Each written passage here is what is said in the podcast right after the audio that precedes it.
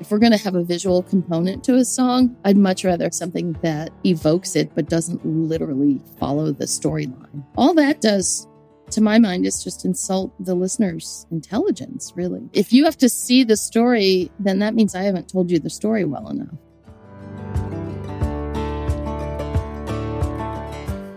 Welcome to This Next Song's About, a podcast to help you level up your songwriting craft for industry success. I am your host, Stevie Manns. Today, in the penultimate episode of the podcast, we are revisiting one of my favorite ever interviews with singer-songwriter Gretchen Peters. Now, Gretchen Peters has had an enormous amount of success as a mostly independent artist. Her songs have been cut by artists like George Jones, Etta James, George Strait, Trisha Yearwood, Martina McBride, Bryan Adams. She has 2 Grammy nominations. She has a CMA for Best Song of the Year back in 1995. And at this point, I had seen her perform in concert in the UK several times before I moved to the US, and I was already a huge fan of hers. So when she agreed to do this interview, I was nervous and excited and just all of the things. But looking back, not only was it an honor, of course, to speak to Gretchen, who is an incredibly acclaimed songwriter. But because I was such a big fan, I was so prepared. And I'm very proud of what transpired. There's a really lovely moment where we're talking about a song that she wrote. You'll hear that in the episode. It's called The Boy from Rye. And I said it sounded like the heart of the album, to which she replied that she'd said those exact same words on stage the night before. And I felt like I really got the message and that, you know what? Maybe I was good at this whole interviewing thing. I since, of course, have tanked various interviews after that. But this one, I really love listening to it again. And I hope you do too. And just for some extra context, this episode was recorded in November 2019.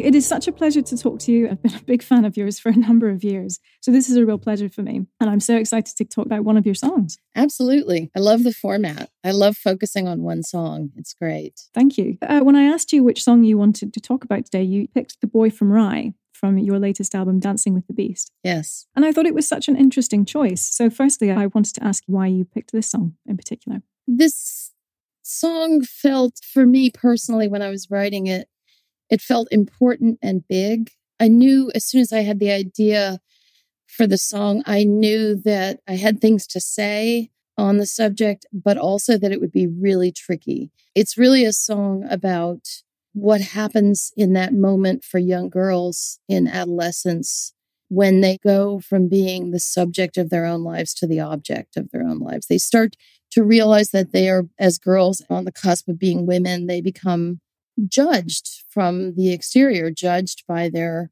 male counterparts and judged by other girls and by themselves, most of all. And it's a very tricky and I think really treacherous part of a girl's childhood and really interesting too. And I wanted to really explore a couple things. That idea, plus the idea that girls are conditioned, and it's a shock for me, it was at that age anyway, to realize that you're suddenly in competition with the people who were your best friends. Suddenly, there's this element of competition. And for a lot of us, that was a very uncomfortable thing and ended up, I think, for a lot of women, it ended up taking years and even sometimes decades to realize that women are our best allies in many cases. So there's just so many layers to it. And that's what I mean by it seemed very big. It was a very big idea. And I love those kind of songs, but I also know from experience that they're very tricky. And with this one, I just felt, I really have to get this one right. And I feel like I did with this song. I felt a deep sense of satisfaction having written it because I felt like it captured that time in my life and lots of other women's lives when they are in that fragile in-between place when they start to realize that they maybe are not seen as being the captains of their own ship anymore. I find it interesting, and I applaud you for the fact that you've done this album and you've largely focused it around women and women's experiences in the wake of 2017 and the Me Too movement. And I think the heart of your album is this song because you've gone almost to the moment that toxic masculinity becomes really apparent and impacts you. I've actually said the very words that you just said on stage introducing this song. I mean, I feel like there is always this point when I'm making an album when I've come out of this murky phase of where am I going? What does this all mean? The songs don't really hang together as a piece. What is the theme of this album? And then somehow, somewhere, a song will appear that says, okay, this is the heart. This is the center of this record and everything emanates from this. And for me, this was that song. It's so delicately handled. And I hark back to Independence Day from the early 90s, and that in itself was a really interesting time. And it was a controversial song to release on country radio. And now we're in a different era where we can explore these themes with a bit more comfort. How do you feel that these songs are being received at this time? It's a weird thing. There's certainly more freedom to say what we want and need to say, but there's kind of a deafness, a sort of cultural deafness against it. And this persists in things like women being called female authors or female singer-songwriters or female this or that. And this has been going on a long time, but it's almost as if we are ghettoized because we are automatically written off as having interest only to other females. So I feel more freedom to talk about what it is like to be a girl and to be a woman in my songs, but I've always pushed for that. I mean, Independence Day is a great example of a song that I wrote feeling absolutely positive that no one would ever record it and it would never see the light of day. I just wrote it because I had it inside me and I wanted to get it out. She tried to pretend he wasn't drinking again, but Daddy left the proof on her cheek. And now, fast forward 25 years, I have the wherewithal to release any song I want on my own label, on my own record. But there is a much, much higher wall that women have to scale to even get their voices heard now. And one of the proofs of that is the fact that when my first record came out in 1996, I was hearing things from when I went on my radio tour. My label sent me out on a radio tour. I was hearing, we can only play one woman an hour on our station. And I thought that was bad. And I thought that maybe we had made some progress in 25 years, but now it's worse, I think. Certainly for young female artists on country radio, it's worse. So we really haven't gone forward. We've gone backward. I think that the effect is, sure, say whatever you want to say. We have the internet. There are all kinds of platforms. But the real question is, who's listening? And how can you be heard? And is there a level playing field for those things like radio and press, print, all of that?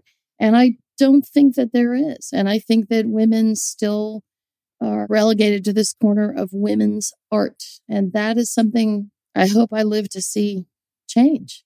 And this album is a real testament to that. I think you're absolutely right. It's worse for women now. And I think also the beauty standard is a lot worse for women now. You know, when I think about an album like Dancing with the Beast, the biggest compliment I ever get is when men come up to me and say, I found so much to identify with and empathize with in this album. I just feel like, glory, hallelujah, you're a human being. I've grown up, started reading when I was 4 years old, and I identified with tons of male characters. I identified with Tom Joad in The Grapes of Wrath. I read so many books that were based around male characters and loved them, and also female characters. It never occurred to me that I would only empathize or identify with one gender. And I think it's ridiculous, obviously, on its face to say that men aren't interested in women's stories, because I see men in my audience, lots of them. But this is just something that's overhanging our patriarchal culture, this idea that we really have to get rid of, because unless we present art about women to everyone and tell boys that it's cool to read books about girls when they're little kids, then we're never, ever going to get past this. Yeah, it's this idea of toxic masculinity, the patriarchy, and having men embrace femininity and feminine energy that is a part of them, and that it's not something that is weak, that it's actually a strength, that it's a power for them to understand. And a lot of men do, as you say, who come to your shows and who get it and who are already on board with that message. It's wonderful that you have taken that to an album and really embraced that movement through your art. I love the women. I love the characters performing that album every night. I feel like I'm surrounded by sisters. Most of my characters that I write, I end up growing to love because they make themselves known to me and they appear and talk and they become real. But especially with this album, I feel like I'm surrounded by a really great group of sisters every night. Let's take a listen to The Boy from Rye, and then we can chat about more of your career.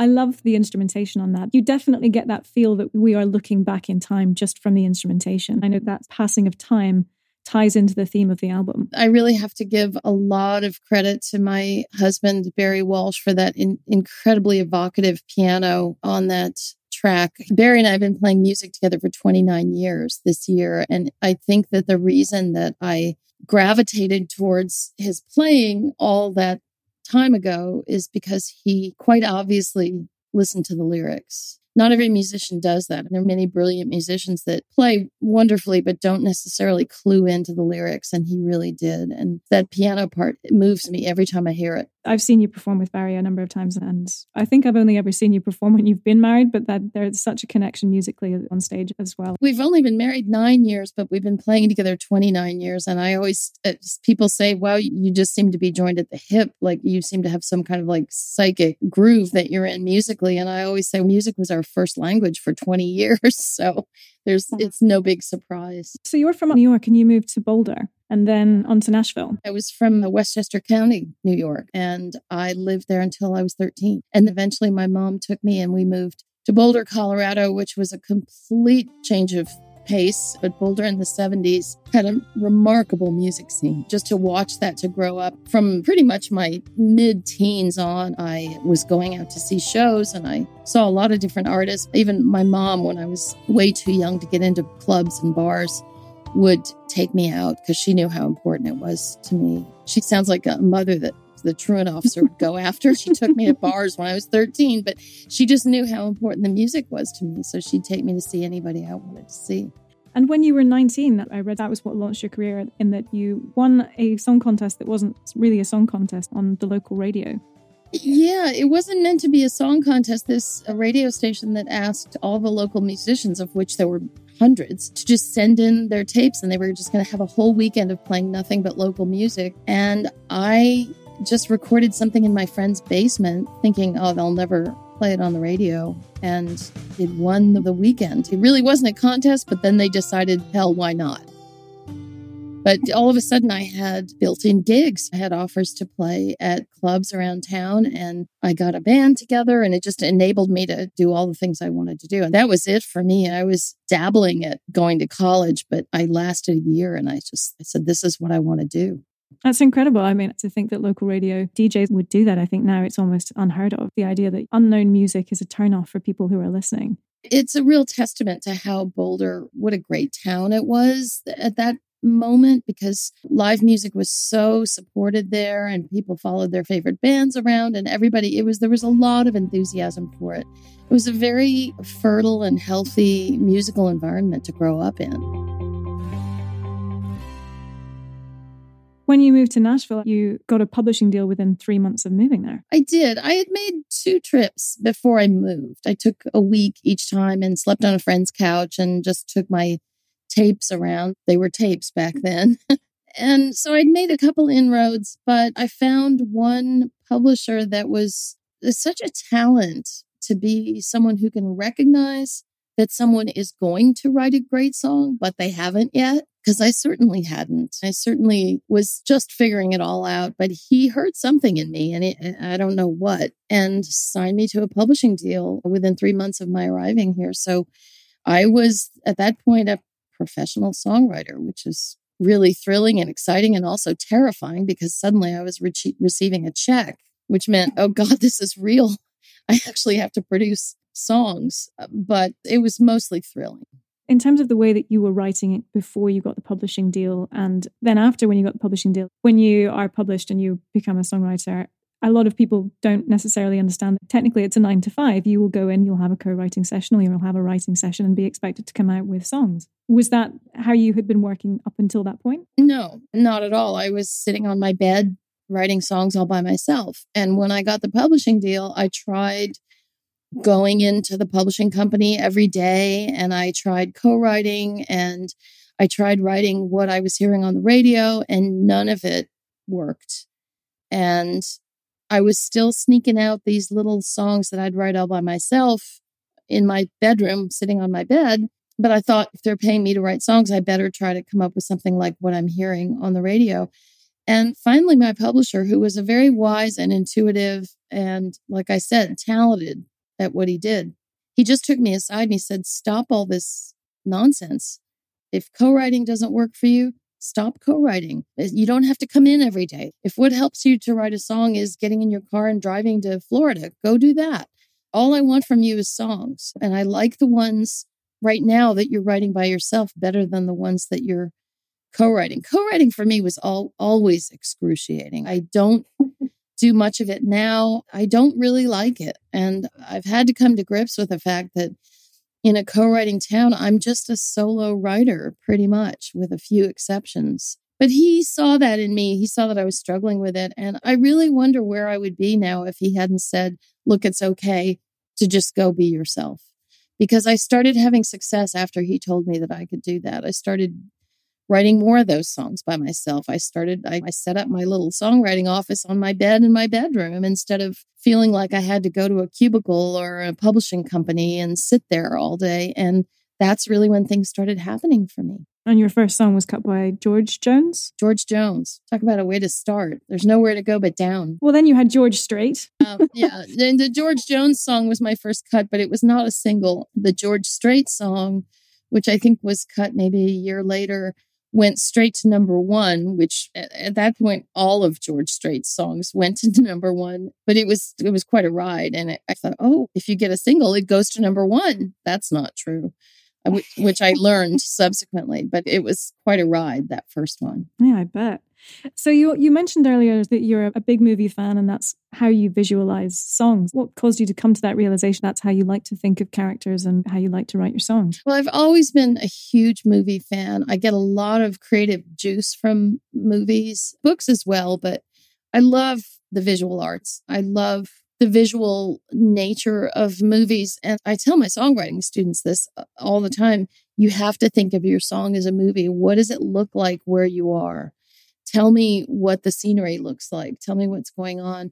And I think I did that instinctually, but I think upon reflection, I realized that my songs are very visual. I think of them as little movies. And I think about things like where the lens of the camera is in the song at any given moment. Is it on a very small detail, or is it at some other point in the song? It might be panned out to a really big picture and it moves constantly. And I think thinking of songs in that way, I think that's part of what makes them magical for people, because we all create our pictures inside of our heads when we listen to our favorite songs. I just do it while I'm writing them. I think that's one of the reasons I never really took to music videos very much, is because I love the way a song gives me my own kind of movie that plays in my head. Mm-hmm. You have a few lyric videos, and I feel like for some of the songs that you have those for, those are some of the more poignant songs where you can allow somebody to have their own vision. I love lyric videos. First of all, I'm borderline obsessive on words anyway, so the idea that I could visually look at the words while they're going by is just my idea of heaven. I guess my real pet peeve about videos in general is when they're too literal. If we're going to have a visual component to a song, I'd much rather see something that evokes it, but doesn't literally follow the storyline. I know that one that you had, I think, was one that you co-wrote with, I think it might have been Patricia Berg, Arguing with Ghosts. That was a very interesting video. And to your point, I think you allow the visual to help evoke the emotion, but you don't exactly tell the story within that. I get lost in my hometown since they tore the driving down. I find myself all turned around.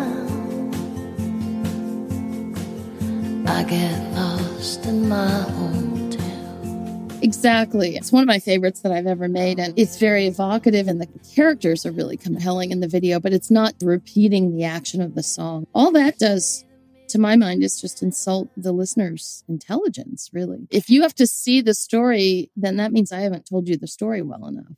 And in terms of you telling the story and the songwriting, and you've mentioned as well that the devil's in the detail in terms of the lyrics, and setting up the arc of the story within 3 to 5 minutes. And yet you still manage to kind of get those really subtle details that paint that picture very quickly. And I've seen it in a lot of the songs that you've written, like Circus Girl and Nobody's Girl and Disappearing Act and all of them. Is that something that you teach your students as well? It is. And I think the thing that is easy to miss is that the details are actually shorthand. Putting the details in the songs actually allows you to take up less time. Telling detail about a character gives you all the information that you need about who they are. The example that I always use with my students is, when we're talking about detail, is the Kris Kristofferson song, Sunday Morning Coming Down. I woke up Sunday morning with no way to hold my head that didn't hurt. Way to hold my head that didn't hurt. The beer I had for breakfast, wasn't bad, so I had one more for dessert. I mean, how much do you know about this guy in two lines? And that's the thing. I think people think, oh, if I focus on the details, I won't be able to get my whole story in. But Kris Kristofferson's just done a whole character sketch in two lines. So details are actually the key to that very short form that is the popular song. There's one other writer I'm such a fan of at the moment, Brandi Clark. She's able to do that as well. And the humor that she manages to tie into it, as well as bringing in so much detail in a very short space of time, is phenomenal to me. When you broke my heart, I wanted to cut the brake line on your four-wheel drive and poison your past blue ribbon. She's a great writer. She's a classically great songwriter. She would have been a great songwriter, and people would have taken notice of her in Nashville 30 years ago or 50 years ago, or she's timeless. Her approach to writing, I actually asked, when I was inducted into the Songwriting Hall of Fame, I asked Brandi to induct me to sing, not to induct me, but to sing my songs. It was Trisha Yearwood and Brandi Clark, because Brandi, I identified with her in a way. Here was a young, up-and-coming songwriter that I recognized a little bit of myself in. No, for sure. She's incredible. And as you say, you were inducted into the Nashville Songwriters Hall of Fame in 2014. Rodney Crowell introduced you? Yes. It was incredible. Rodney actually presided over two very important events in my life. He inducted me into the Hall of Fame, but he also married my husband and me, Barry, 2010. So when the Songwriting Hall of Fame thing came up, I thought Rodney did a great job at the wedding. Maybe he could officiate at this too. And it was lovely to have him, because he has been one of my heroes for a long time. One thing I also wanted to ask you, so you're an independent artist. I think there was one album, I believe, that you released on a major label, but I think it's incredible that you've had so much success and you're owning your distribution as an independent artist. I think in this climate, it's so difficult to do that. How has your career felt different doing it by yourself versus the desire that a lot of people have to get onto a major label? I didn't enjoy being on a major label. I realized that there were a lot of assumptions that I had made about the music that I made for them that were not true. I didn't really realize that I didn't own it, that I had no control over it. I was naive, of course, but I also assumed that wouldn't really matter to me. And then when the record doesn't work and the label goes south, then you realize how much it really does matter. When you realize things like, wait a minute, I can't even press up some copies of this and sell it on the road. Like, it's just out of print forever. This was, of course, long before the days of streaming. Things like that really opened my eyes. I was a really early adapter. I went independent in the year 2000, which was pretty early, because I just didn't ever want to be in the position where I couldn't decide what happened with my music, where I just wanted to own it. I felt like the only proper thing is for an artist to own their own work.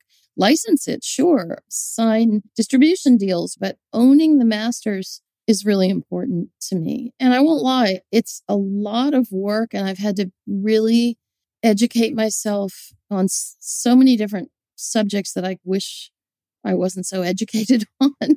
But the payoff is I operate under my own steam. I do what I want to do. I make the records I want to make. Nobody's there to tell me, you can't put that out, or you can't say that, or any of that. And I'm able to find team members that I want to work with. Every album release takes a pretty big team, but I can pick and choose those people. It's not a record label who says, this is the radio promoter you're working with, this is the publicist you're working with. You get to do that. And there's no one who cares as much about your music as you do. And that feels like the only way to go for me. It is exhausting, and you have to be super organized, I will say. That is the downside.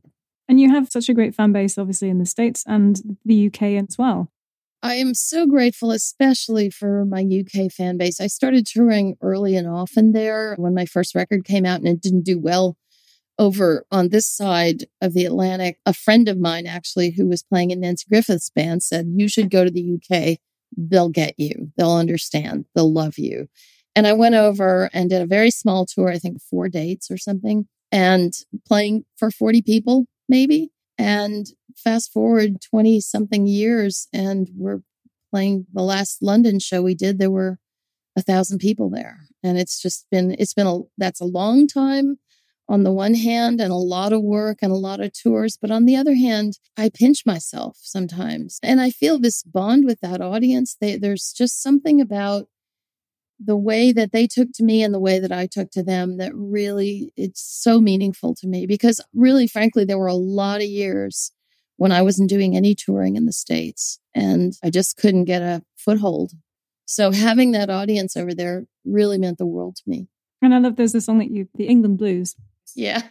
That's kind of my love song to them. Oh, it's fun, and it's a great song as well, but love that you really care about it, and I think that comes through with that song. God save the Queen and the BBC. Can't do nothing about you and me. Got my hand on the wheel. I'm driving on the left-hand side.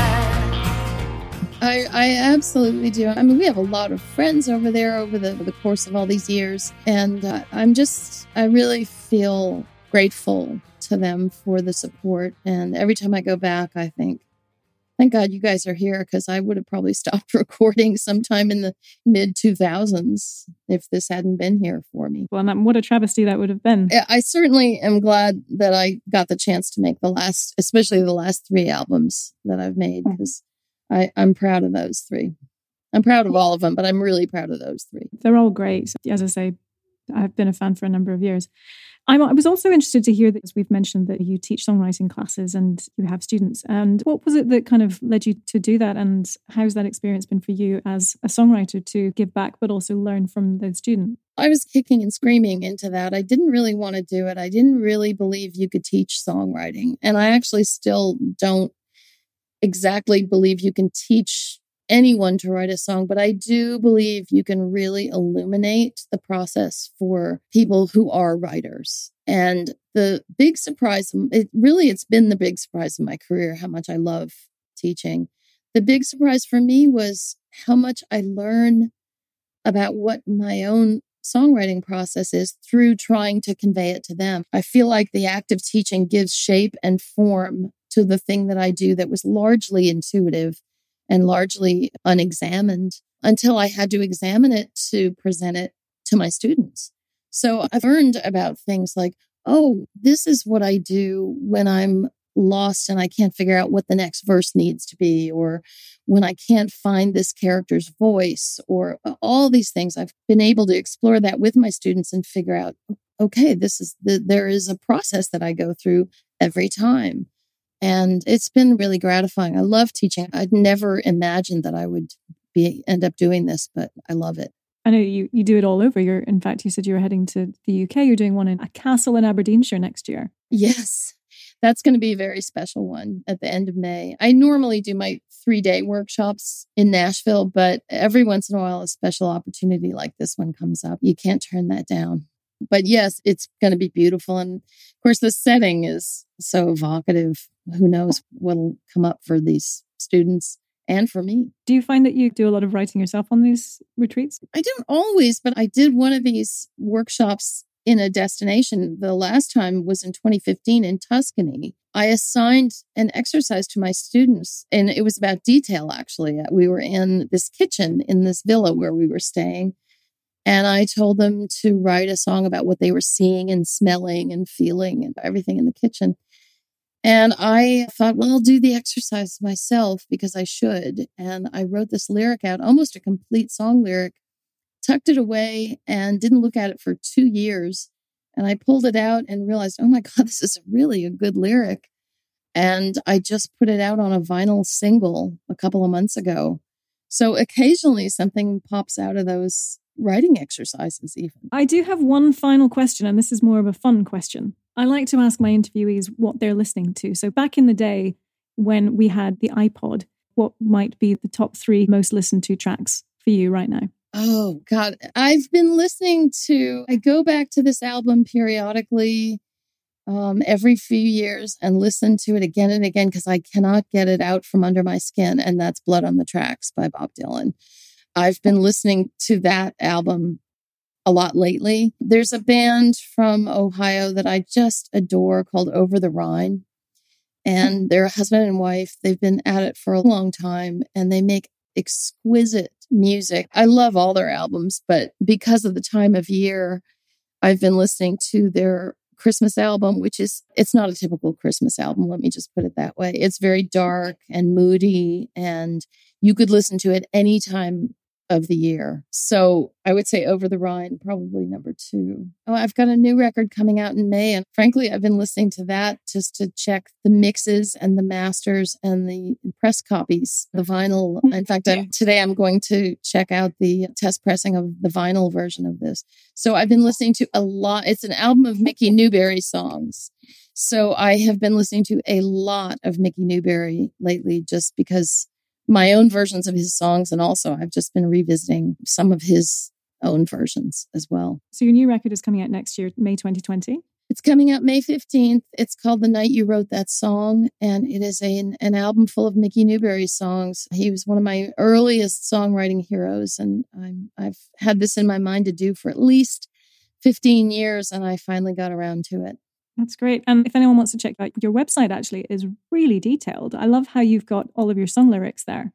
Yeah, that's important to me. People want to know what the lyrics are. And I'm a lyrics freak. Back in the days of albums, that was the first thing I did was crack the album open and look at the words. So I just feel like that's important to me, and it must be important to lots of other people too. I'm so glad you do it. I don't think there are enough people that do. So thank you for that. And thank you so much for your time today. I've really enjoyed this chat. It's been wonderful. Thank you. Take care. Gretchen Peters, isn't she great? I just remember being so blown away by her grace and brilliance. Check out her website. There's so many great things on there, newsletters, secret songs she gives away monthly, all at GretchenPeters.com. Next time on the podcast, I am going to do a narrative episode about my own story and why I've decided to close the chapter on this podcast. Thank you so much for listening. It really means a lot to me. You can subscribe to the show and check out some of the other 100 episodes or so in the back catalogue. There's actually a follow-up episode I did with Gretchen in August of 2020 where we talk about her Mickey Newbury album and she performs live. I am Stevie Manns. I'll see you next time.